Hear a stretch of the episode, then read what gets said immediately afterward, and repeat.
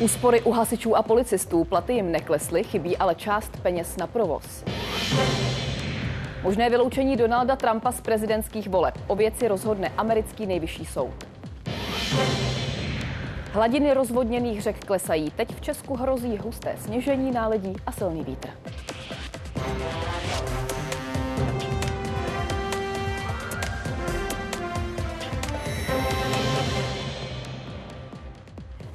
Rádi vás s Josefem provedeme sobotními událostmi.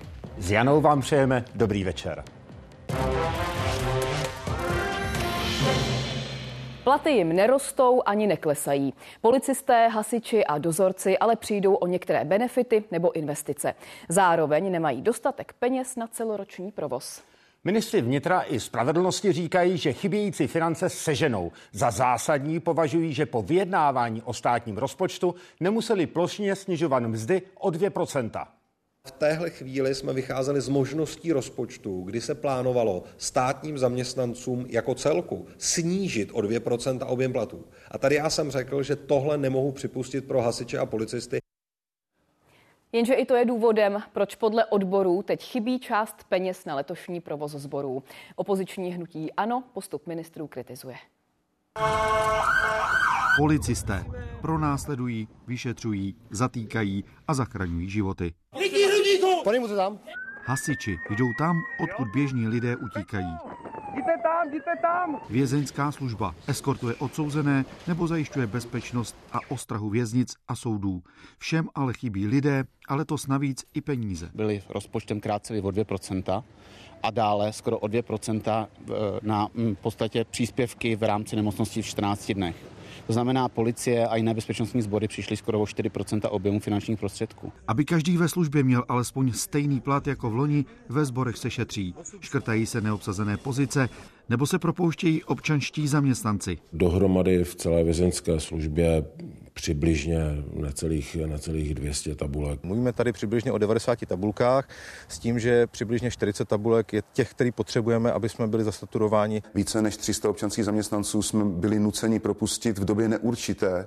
U některých došlo ke zkrácení pracovního úvazku a círka 140 zaměstnanců projevilo zájem účastnice přijímacího řízení do služebního poměru. Ztráta občanských zaměstnanců je už teď ve všech zborech citelná. Lidé jsou přetížení, jsou nuceni sloužit eh, mnoho hodin přes čas, tím pádem nezbývá mnoho prostoru eh, na školení, na výcvik. Pokud máme útvary, kde sekretářka přejíždí z jednoho útvaru na druhý eh, a když vypadne, kdo to bude dělat? Já jsem přesvědčený, že do výkonu služby to žádný zásadní dopad mít nebude. Snaha je, aby to nemělo dopad na výkon, aby to nemělo dopad na to, aby příslušníci nebo aby sbor nebyl akceschopný. Do toho ale chybí peníze na provoz. Vězenské službě 500 milionů, hasičům 190 a policistům dokonce miliarda a 600 milionů korun. Policie už teďka ví, i pan ministr přiznal, že vydrží policie do 8. měsíce v rámci provozních nákladů. To rozhodně se nestane, a to jako minister garantuju, aby jako se historicky stávalo, byly policistům dávány kilometry, které smějí za směnu najezdit. Podle opozice ministr vnitra nedodržel to, co v březnu policistům a hasičům slíbil, tedy navýšení platů alespoň o inflaci. A jestli ministerstvo obrany si vybojuje 39 miliard navíc a ministerstvo vnitra si vybojuje minus 2,2 miliardy méně, tak to svědčí o všem. Já jsem ten rozpočet koncipoval velmi konzervativně. Já jsem tam nedal evropské peníze, o kterých si myslíme, že přijdou, ale ještě na účtu nejsou. Je to riziko čekat na něco, co nevíte, jestli vůbec přijde? Pohybujeme se v těžké době, máme připraveny varianty nouzové, ale já doufám, že žádná nouzová varianta nebude muset přijít. Dostatek peněz má mít nakonec i vězeňská služba. V páteční SMS zprávě mi mluvčí ministerstva spravedlnosti sdělil toto. Na provozní výdaje vězeňské služby máme aktuálně k dispozici víc než 2 miliardy korun.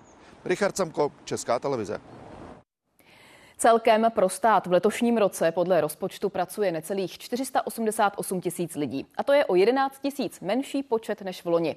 Projevily se právě zmiňované úspory na provozu. Výdaje státu na platy svých zaměstnanců tak meziročně zůstávají téměř stejné.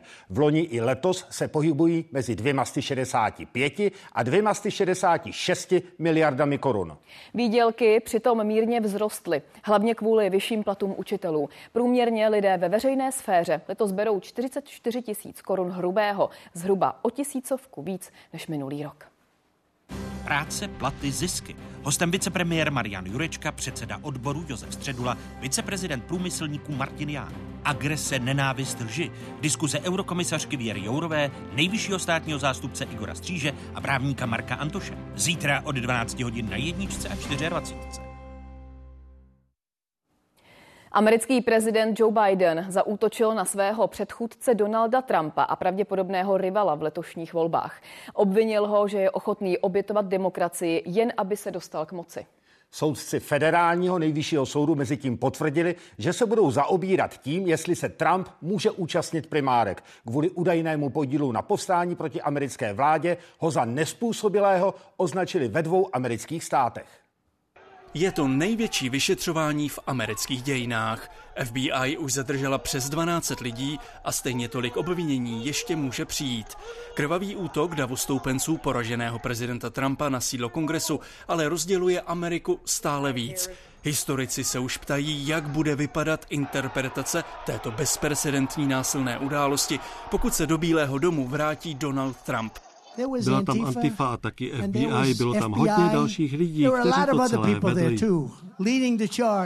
Podle průzkumu už čtvrtina Američanů věří konspiraci, že za násilím na 140 policistech, z nich čtyři pak spáchali sebevraždu, stála FBI. Prezident Biden se při svém prvním letošním vystoupení v kampani rozhodl jít do střetu s Trumpem. Nejdřív symbolicky navštívil někdejší stanoviště armády George Washingtona v boji za nezávislost a pak svého rivala osočil, že je nebezpečím pro demokracii, protože opakuje nepravdy o ukradených volbách a obhajuje útočníky z kapitolu. Slíbil, že je omilostní, pokud se vrátí do úřadu. Trump řekl, že 6. ledna viděl hodně lásky, ovšem zbytek národa, včetně strážců pořádku, viděli hodně nenávisti a násilí. Ve vězení doposud skončilo přes 450 lidí. Nejvyšší trest zatím dostal za rozvratné spiknutí vůdce krajně pravicové skupiny Proud Boys, 22 let. Celá věc je velmi nespravedlivá. Tito rukojmí 6. ledna jdou do vězení na 20 let. Po třech letech od útoku na budovu kongresu se celá kauza dostala až k nejvyššímu soudu, který sídlí ve Washingtonu hned naproti. Donald Trump se u něj odvolal proti rozhodnutí soudců v Kolorádu, podle kterých není způsobilý ucházet se o prezidentský úřad, protože se podílel na vzpouře proti americké vládě. Donald Trump, jako první obviněný ex-prezident v dějinách z pokusu zvrátit výsledek voleb, vinu popírá. Hájí se mimo jiné prezidentskou imunitou. Bohumil Vostal, Česká televize Washington. Americký minister obrany Lloyd Austin je od pondělí v nemocnici. Pentagon to oznámil až v pátek večer s tím, že 70-letý politik měl komplikace po nedávném lékařském zákroku. Austin je nejvyšším velitelem americké armády, hned po prezidentu Joe Bidenovi a musí být kdykoliv schopen reagovat na jakoukoliv bezpečnostní krizi.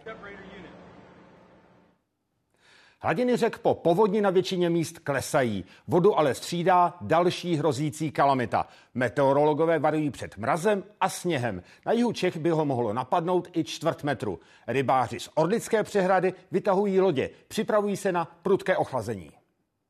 Tady byla loďka, no. Případ uh, rybáře, který nestačil převázat.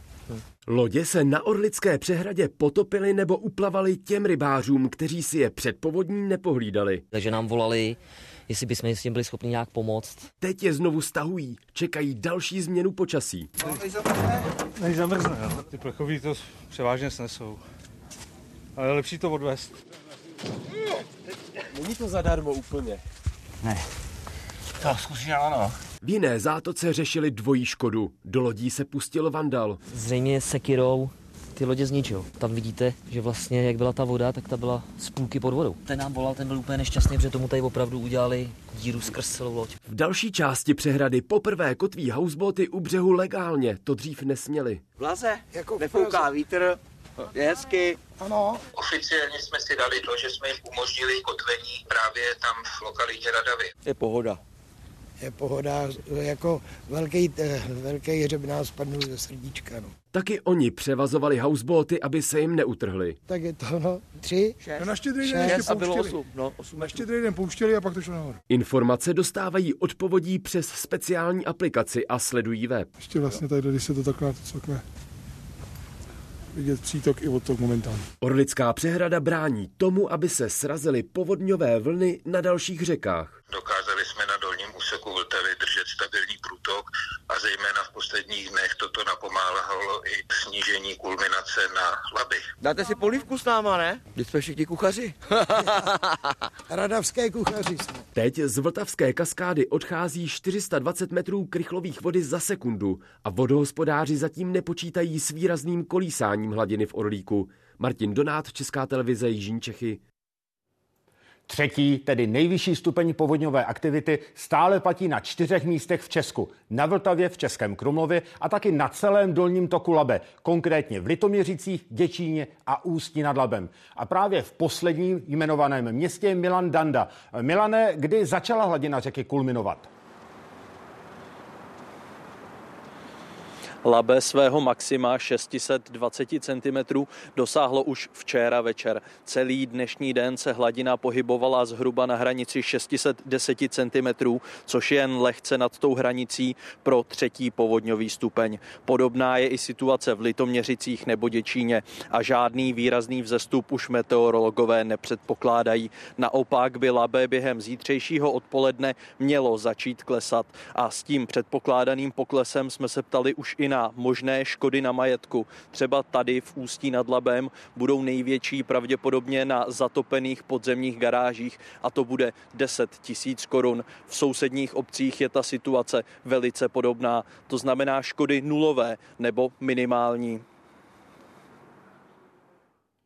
Hustá mlha v kombinaci s porouchanou meteorologickou stanicí komplikovala od rána provoz na letišti Václava Havla. Je tam Jakub Pacner. Jakube, kolik spojů v Praze dnes nepřistálo a jak to ovlivňuje provoz právě teď? Celkem se ten odklon dotkl 21 letů, které hm, posléze s nějakým spožděním až v odpoledních hodinách některé z nich přistály, eh, ale Mezi 13. a 14. hodinou se ta situace začala zlepšovat, protože se začala rozptilovat ta mlha a první letadla začala přistávat opět tady na letišti eh, Praha. No a od té doby se nic nezměnilo. Teď už ten provoz je normální, letadla přistávají. Eh, já jsem hovořil kolem 18. hodiny s meteorologem z Českého hydrometeorologického ústavu z oddělení letecké meteorologie. Ten mi řekl, že ten výhled je takový, že už se nepočítá s tím, že by se mlha na letiště měla vrátit. Naopak, ten stav by měl být takový, že by se měl, eh, měl by být, že se, trvale se zlepšovat, čili skutečně se nepočítá s tím, že by se mlha na letiště vrátila. A jen v krátkosti ještě vysvětlím, jak už zaznělo, tak ano, porucha na meteostanici, do které podle Českého hydrometeorologického ústavu včera večer během bouřky udeřil blesk, tím pádem vypadly systémy, které monitorují meteorologickou meteosituaci tady na letišti a tím pádem z normálních okolností mohou piloti přistávat i za snížené viditelnosti, ale ne pokud nemají přístup k těmto datům. Čili tam vznikl ten problém. Zatím není informace o tom, že by ta meteostanice byla opravená, takže ten problém přetrvává, ale jak říkám, Nemělo by se už opakovat to, co bylo během dneška, protože mlhy podle meteorologů by se sem neměly vrátit. V dalších dnech se u nás výrazně ochladí. Může za to takzvaný polární vír, který už do Skandinávie přinesl velké mrazy. Jak funguje a proč u nás prožijeme tak prudkou změnu počasí? Vysvětlíme o půl osmé. Letos znovu ožije trh s hypotékami, jak předpokládá bankovní i realitní trh. Pomoc má snížené DPH na bydlení, postupný pokles úrokových sazeb i nižší inflace. Možnost koupit si vlastní nemovitost přesto zůstává pro mnohé nedostupná. Jeden o vlastním bydlení teprve uvažuje, druhý si byt nedávno koupil a čeká na jeho kolaudaci. Oba ale překvapily vysoké ceny. David Švarc proto záměr pořídit dům v Pardubicích zatím odložil. Líbí se nám, jak to tady to město žije, ale ty ceny prostě mně přijde, že jsou strašně přestřelený. Co jsme koukali na výstavby nových baráků, tak ty ceny jsou prostě 15 milionů vejš. Ta hypotéka vychází zhruba na 60 tisíc korun. I přesto, že máme nadstandardní platy s přítelkyní, já jsem ajťák, ona je doktorka, tak prostě si to nemůžeme dovolit. To Zdeněk Kosour už ve svém bydlel. Jeho manželka vlastnila další nemovitost. Nečekaně rychle se jim ale rozrostla rodina a tak museli do většího. Jenže prodej dvou menších bytů trval dlouho a museli zlevňovat. My jsme si mysleli trošku možná laicky, že když prodáte eh, dva byty, dvě plus jedničky, poměrně nový, tak vám eh, může stačit docela dost na 4 KKčko, ale tohle vůbec vlastně neplatilo. Museli jsme ještě vlastně jít do banky a řešit vlastně hypotéku. Tu se jim podařilo vyjednat s úrokem 5,39% a splátkou skoro 30 tisíc korun měsíčně. Své nové 4 plus do doby natáčení viděl Zdeněk Kosour jen na plánku. My jsme... vidíte poprvé? Ano, ano. Cenově rodině pomohlo snížení DPH od nového roku. Nemovitost zlevnila o 360 tisíc korun. Už v průběhu loňska se zvýšil objem uzavřených smluv skoro dvojnásobně. Díky postupnému zlevňování úvěrů i zrušení omezujících limitů DSTI a DTI ze strany centrální banky, které určovaly minimální příjmy a přípustné zadlužení žadatele. Na našich odhadů DSTI přispělo k růstu trhu o 10 až 15 v té druhé polovině roku 2023.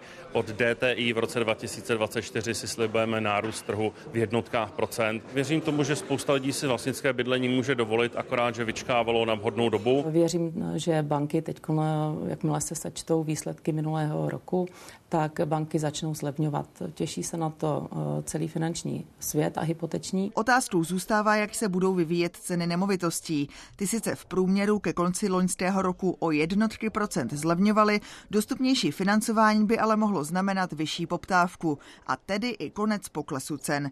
Vilém Branda, Anina Ortová, Česká televize. Libanonské hnutí Hizbalách ostřelovalo sever Izraele. Do oblasti dopadlo přes 60 raket. Dvě salvy pak odpálila další islamistická skupina z Libanonu. Má jít o první odvetu za izraelský úder, při kterém začátkem týdne v Bejrutu zemřel zástupce šéfa Hamásu a dalších šest představitelů tohoto palestinského hnutí. Ruský raketový útok na východoukrajinské město Pokrovsk si vyžádal nejméně 11 mrtvých, včetně pěti dětí. Oznámil to gubernátor Doněcké oblasti. Kiev ostře odmítl výnos, kterým Vladimir Putin umožnil přiznat ruské občanství ukrajinským dětem odvlečeným do Ruska. Podle Národního informačního úřadu je jich přes 19 tisíc. Zpět do vlasti se podařilo vrátit jen necelé čtyřistovky z nich. Mezinárodní soudní dvůr kvůli násilným deportacím ukrajinských dětí vydal v loni v březnu na Putina zatykač. Před očima mu dodnes běží obléhání Mariupolu, nepřetržité ostřelování, ztráta těhotné sestry i vlastní boj o přežití. Jakým způsobem jste tam v Mariupolu přežívali? Jedli jsme všechno, co jsme našli a co tam zůstávalo. Modlili jsme se a věřili. S malitvou v основном i s věrou. Jako nezletilého sirotka ho více než před rokem vyvezli z Ukrajiny ruské úřady. Bohdan byl jedním z dětí, které v Rusku rozmístili do nových rodin. Zpět na Ukrajinu se snažil dostat celkem třikrát. Na osobní schůzce s ruskou zmocněnkyní pro lidská práva Tatánou Moskalkovou jsem řekl, že se chci vrátit domů. Druhý den, krátce po těchto slovech, jsem dostal předvolání do armády. Do vlasti se mu podařilo vrátit až po dlouhém vyjednávání s pomocí advokátky a mezinárodních organizací. Devět měsíců jsme s ním byli v nepřetržitém kontaktu. Když mě Bohdan kontaktoval z Ruska, tak se musel neustále ohlížet. Téměř veškerá naše komunikace probíhala v noci.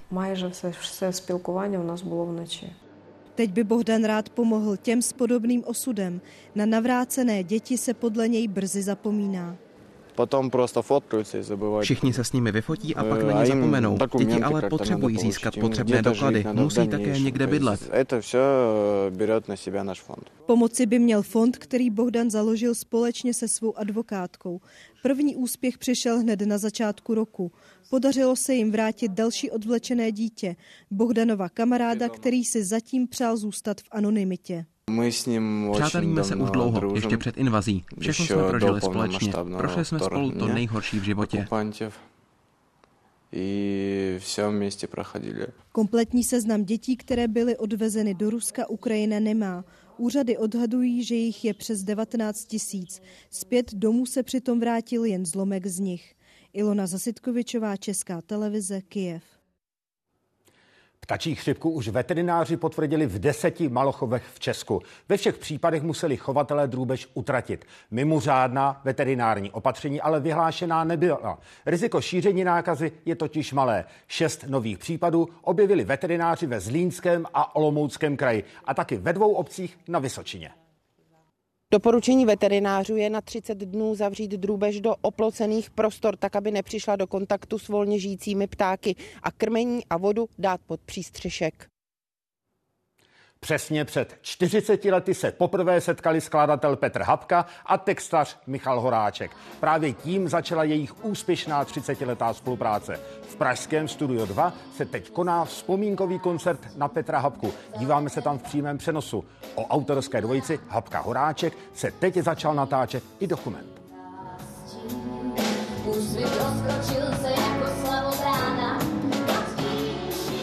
Jak jsme si říkali, ano.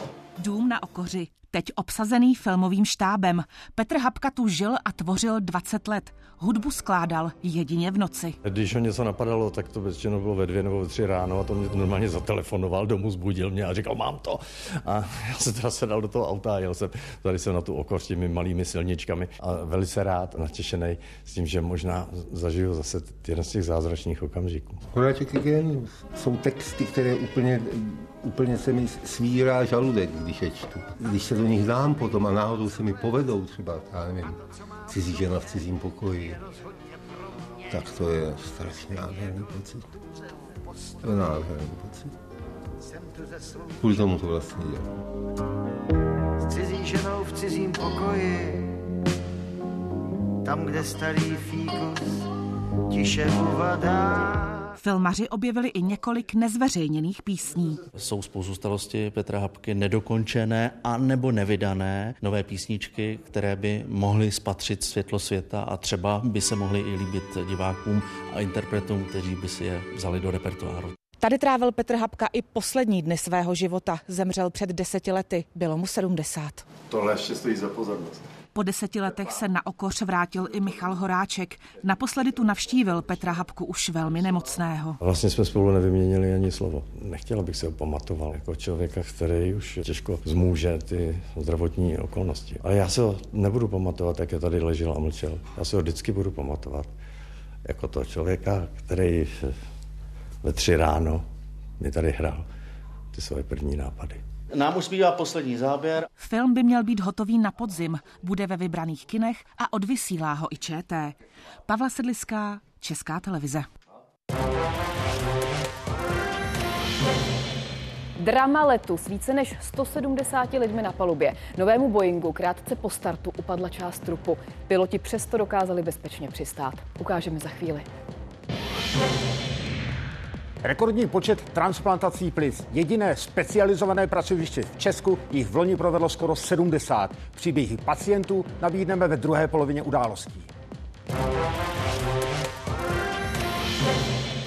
Budoucnost takzvaných malotřídek. Ministerstva školství, vnitra a financí připravují model, podle kterého by bylo možné je slučovat do větších celků s jedním vedením. Na podzim předloží návrhy ředitelům. S nimi teď řeší i dopad sníženého počtu financovaných hodin. Od příštího školního roku má klesnout na 95% Na změny jsou nejcitlivější právě malotřídní školy. Část z nich se bojí, že přijde o učitele. Přihlásí se všichni druháčci, a třetíáci. Jedna třída a v ní dvě řady. V každé z nich jeden ročník. Najdi si pro trojku.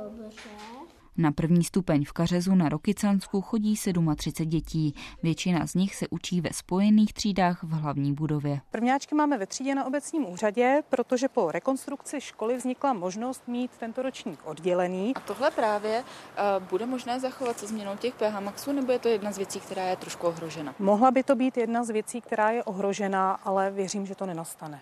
Právě díky spolupráci s obecním úřadem. Pro naší obec samozřejmě by to byly další výdaje z obecního rozpočtu. Bavíme se o řádově o částce přes 100 tisíc korun. Naše škola, školka je takovým stavebním kamenem a chceme samozřejmě zachovat tuto službu. Jestli bude podpora obce potřeba a nebo ne, by mohlo být jasnější po půlce ledna, kdy má ministerstvo přijít s návrhem řešení. Vzhledem ke specifické personální situaci u malotřídek bude ještě pokračovat diskuze o rozložení úvazků na tomto typu škol. U čtvrtého ročníku dělení jednociferným číslem číslem a tady se podíváme na novou látku. Desítky malotřídek totiž dofinancování obcemi jisté nemají a pokud by přišli o peníze třeba jen na jednotky hodin týdně, bojí se, že ty zbylé nebude mít kdo učit. I ta jedna hodina způsobí to, že pan učitelka nebude mít plný úvazek a může to vést k odlivu kvalitních učitelů z malotřídních škol do škol úplných. Ministerstvo do budoucna pracuje i s variantou, že by financování škol záviselo i na tom, jak daleko je další nejbližší zařízení. A to si myslím, že může platit nejdříve obrok. Budeme hledat tato kritéria, ale nejsme tak daleko, abych jako uměl tady říct, že teď už jsme propočítali tyhle ty varianty, spíš prostě se zabýváme, jak vůbec, jakou sadu kritérií vybrat. Se hovoří o dojezdové vzdálenosti 15 až 30 minut. To se nejen v Branticích, ale ani v Kařezu nelíbí. V obou případech by to jejich děti měly do větších škol necelých 10 kilometrů. Kateřina Geriková a Denisa Kotková, Česká televize. Stav českého zdravotnictví lidé hodnotí spíš kladně než záporně. Spokojenost s úrovní péče v průzkumu agentury CVVM vyjádřilo 42% respondentů. Opačný názor vyslovila necelá třetina dotázaných. Odstrojené vánoční stromky a tuny odpadků navíc. Tradiční problém, se kterým se musí během víkendu vypořádat popeláři napříč Českem.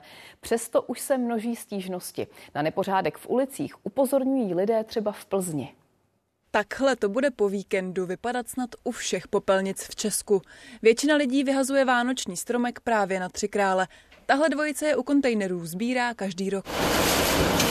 Stromečky jsou furt, pořád. Už to taková povánoční tradice vaše. Ano. A jako obvykle je a jejich další kolegy čeká v lednu v Plzni přibližně 50 tisíc stromů. Na příští týden máme vyhrazeno několik sozových vozů, které budou vozit eh, pouze a výhradně stromečky.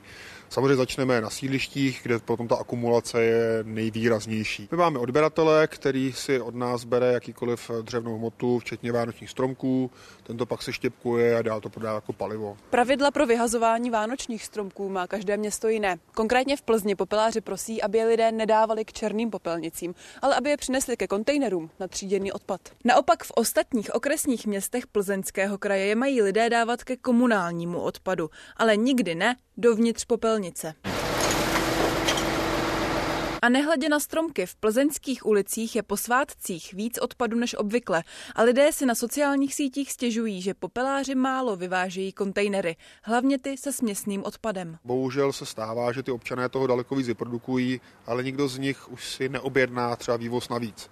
Jo, je třeba si uvědomit, že je to ten občan, který si určuje frekvenci a objem nádoby. Třeba po Silvestru teď popeláři místo běžných 8 tun skla svezli 22,5. Andrea Čandová, Česká televize Plzeň. Rekordní množství drog zadrželi policisté v Bolívii. V zásilce do Nizozemska bylo 9 tun kokainu. Na černém trhu by stál v přepočtu 19 miliard korun. Protidrogová jednotka našla drogu v nákladním autě s materiálem na dřevěné podlahy. Pasažéři letu z amerického Portlandu prožili dramatické chvíle. Krátce po startu stroji společnosti Alaska Airlines odpadlo okno a část trupu. Letadlu se 177 lidmi na palubě se podařilo bezpečně přistát. Nikomu se nic nestalo. Americký úřad pro letectví nařídil pozastavení některých letů Boeingů typu 737 MAX 9 a jejich okamžitou inspekci. Let téměř pět kilometrů nad zemí s otvorem v trupu zhruba o velikosti ledničky. Kabinou otřásl silný vítr a tlak prudce klesl. Stroj společnosti Alaska Airlines začal okamžitě nouzově přistávat. Klesá nám tlak, vyhlašujeme stav nouze, potřebujeme se stoupit. Zážitek jako z katastrofického filmu všichni pasažéři i posádka přečkali bez zranění. K tragédii ale podle svědků, kteří byli na palubě, stačilo jen málo. V řadě seděl chlapec s matkou, jeho košili to vycuclo z letadla, matka ho držela, řekla, že z letadla vyletěl i chlapcův mobil.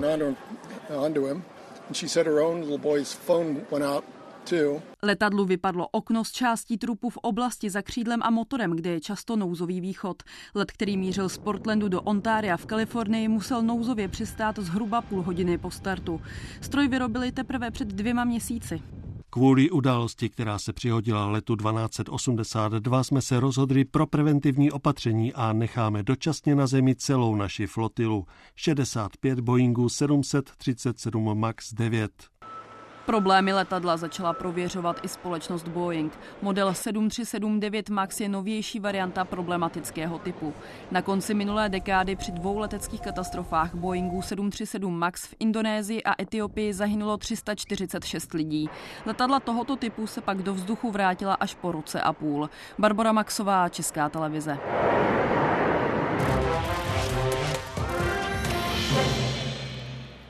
Od zítřka se výrazně ochladí a na některých místech začne hustě sněžit. Rekordně nízké teploty a přívaly sněhu už v týdnu zasáhly Skandinávii. V některých oblastech klesla teplota až k minus 40 stupňům Celsia. Mrazy a závěje narušily dopravu třeba ve Švédsku. Řada řidičů uvázla na zasněžených dálnicích i na 20 hodin. Za tak nízké teploty může takzvaný polární vír. Ten teď nízké teploty přináší i do střední Evropy. U nás ale takové mrazy jako na severu Evropy nebudou.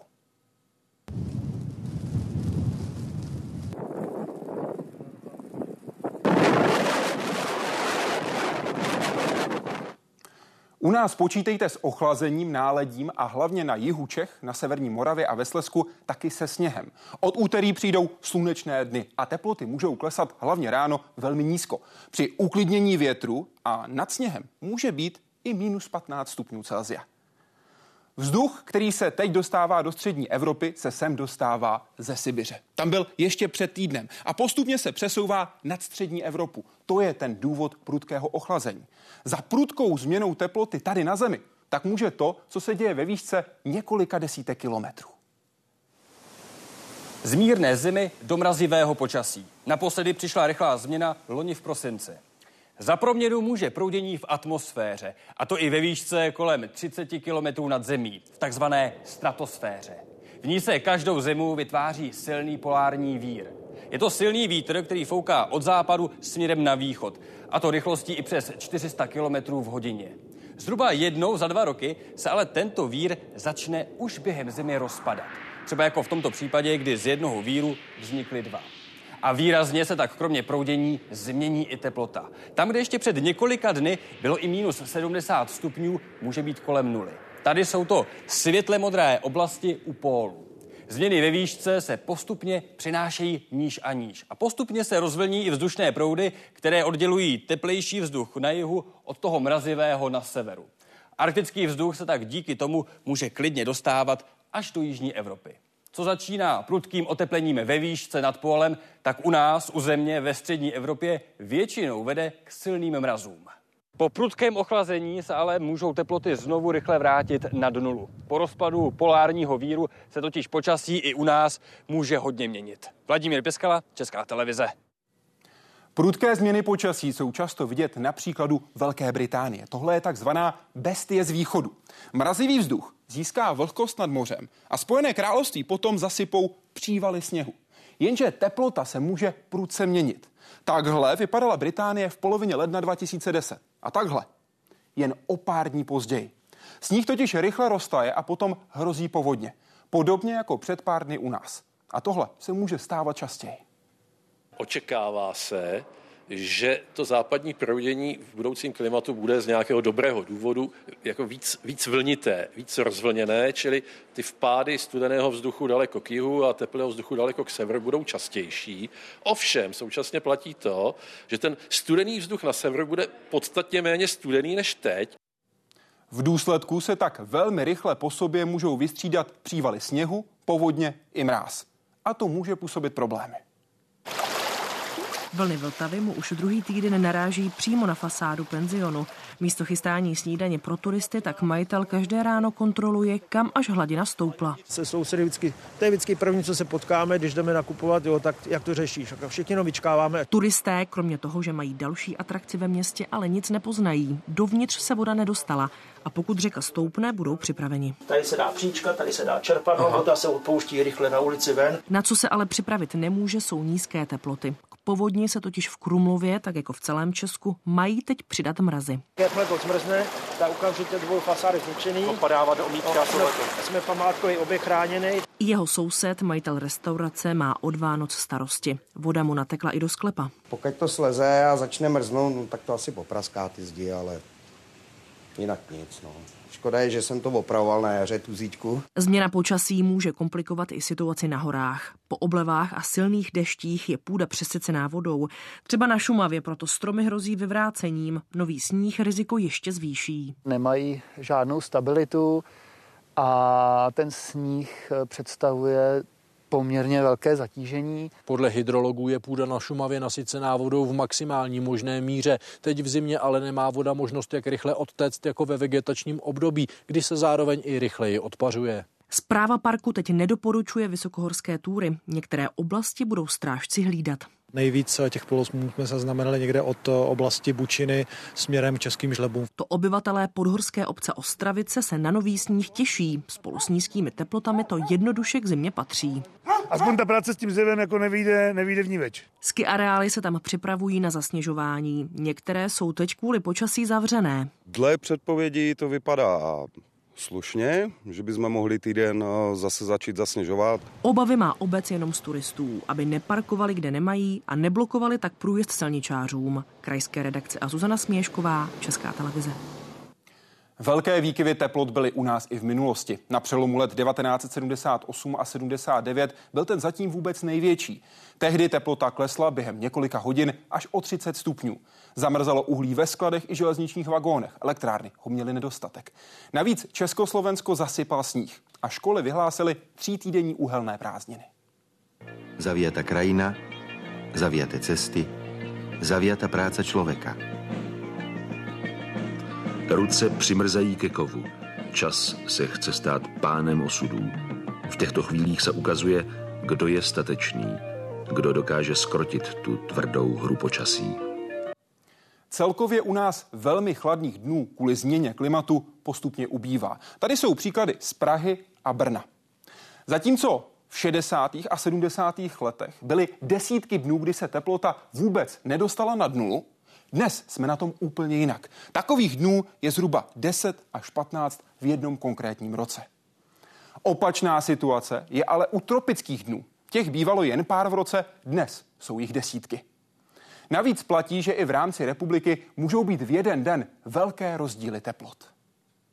Vůbec není, že teplota klesá v takzvaných mrazových kotlinách na Šumavě nebo třeba v jezerských horách. Právě tady nedaleko šumavské kvildy není výjimkou, že při jasné obloze a bezvětří může v zimě teplota klesnout i na minus 30 stupňů. Naopak nejtepleji bývá typicky v nížinách a taky v centrech velkých měst. Třeba tady v Klementinu uprostřed Prahy teplota pod minus 15 klesla naposledy 12. února 2012.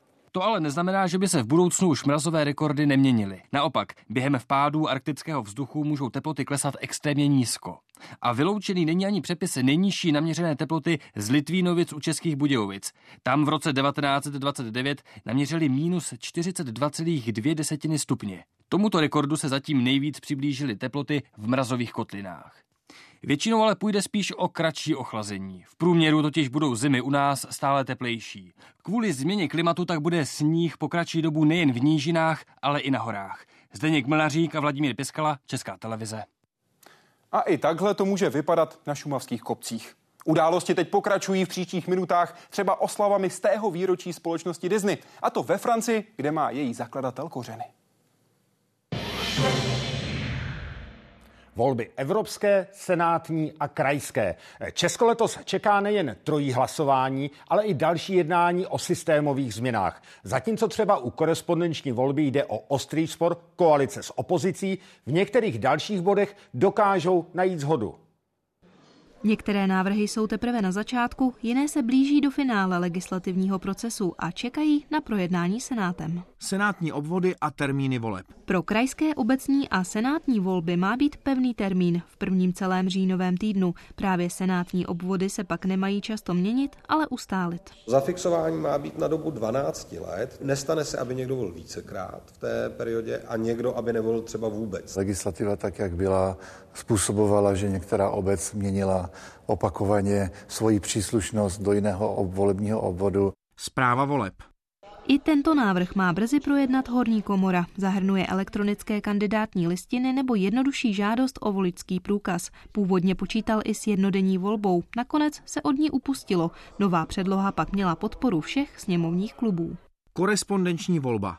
A to pro Čechy v zahraničí. Pod návrh se podepsali předsedové všech koaličních stran a tento týden ho schválila vláda. Jednání ve sněmovně budou provázet obstrukce. Jde totiž o nejspornější z navrhovaných volebních změn. Opozice má řadu výhrad a mluví i o možném narušení ústavních principů. Nikdy nebude splňovat úplně eh, ty požadavky České ústavy, tu tajnost. Můžete být v nějaké mm, nekomfortní situaci, kdy budete v podstatě ovlivněna někým aby, abyste volili určitým způsobem. To bychom stejně tak mohli spochybňovat, že prostě někdo někde někomu doma e, připravuje obálku, kterou ho potom nutí hodit za tou plentou. Opatření jsou prostě dostatečná pro to, aby ta volba skutečně byla osobní a byla privátní. Volba prezidenta republiky.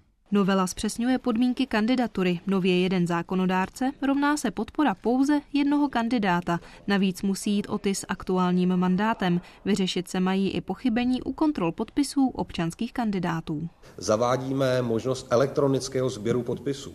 Myslím si, že za ty čtyři roky ta elektronizace, digitalizace ještě výrazně poskočí a ti kandidáti toho budou využívat, bude to pro všechny jednodušší. Že to nebylo dokonalé, to víme. Přichází s tím odborníci z ministerstva, Budeme o tom debatovat v poslanecké sněmovně a uvidíme, jak se to osvědčí. Návrh má brzy projednat vláda. Změny mají být účinné za dva roky, aby se pak podle nich konala příští prezidentská volba v roce 2028. Karolína Jelinková, Česká televize.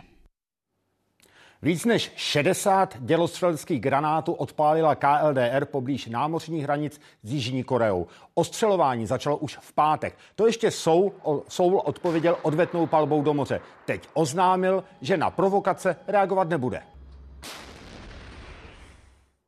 Dnes je svátek tří králů. Do ulic vyrazili tisíce koledníků. V loni během sbírky vybrali bezmála 160 milionů korun. Letošní tříkrálová sbírka potrvá do 14. ledna a lidé mohou přispět i online. Dnešek byl zároveň na řadě míst posledním dnem adventních trhů. A bude stát na dveře někdo vysoký, takže asi poprosím tebe. Tři, čtyři. My tři králové. Poslední přípravy a zkouška tří královské koledy. Ta je se sbírkou neodmyslitelně spjata. Například tady v městském obvodu Ostrava Petřkovice se zapojilo celkem 640 dobrovolníků. Mezi nimi jsou také například skauti nebo děti uprchlíků z Ukrajiny. Jako taky zpíváme nějaké písničky, ale tam jsou hodně různých.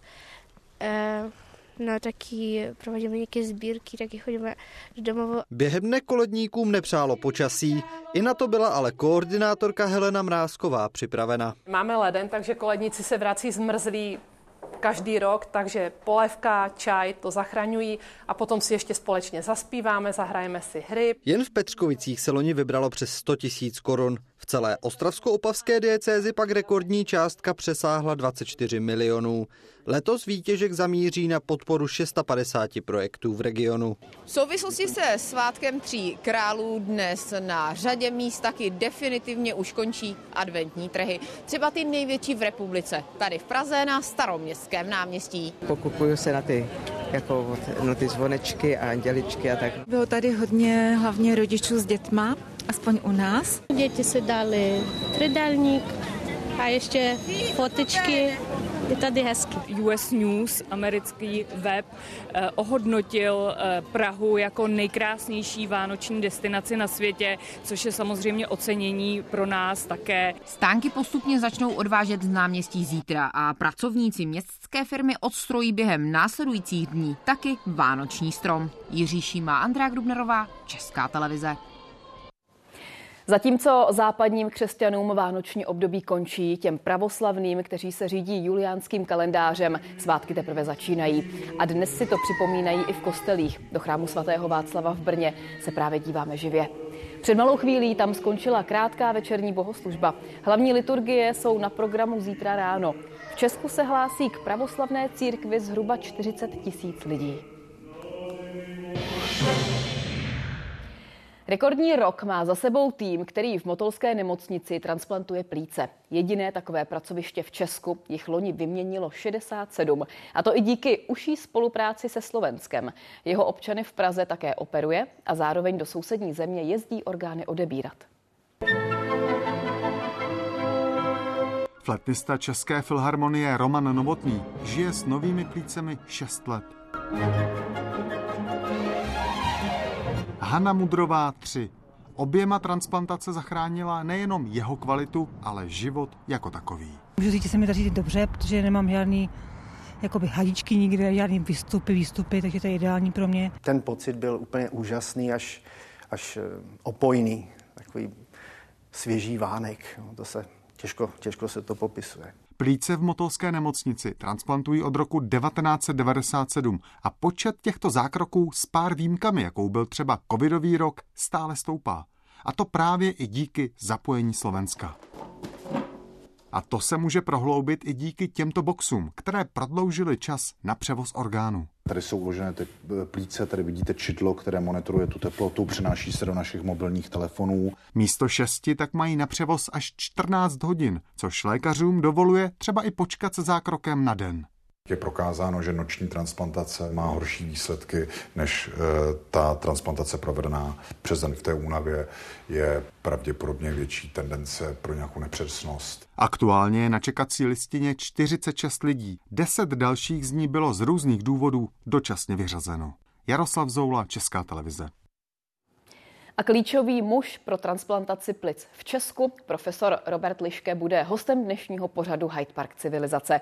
Pět minut po osmé na ČT24. U České lípy myslivci lovili divoká prasata. Ta se často pohybují v blízkosti panelového sídliště a dokonce nedávno rozryla i kus místního letiště. Městské lesy proto povolali myslivce, kteří měli za úkol černou zvěř zredukovat. Do lesů a křovin na okraji města se vydalo 17 lovců a čtyři honci se psy.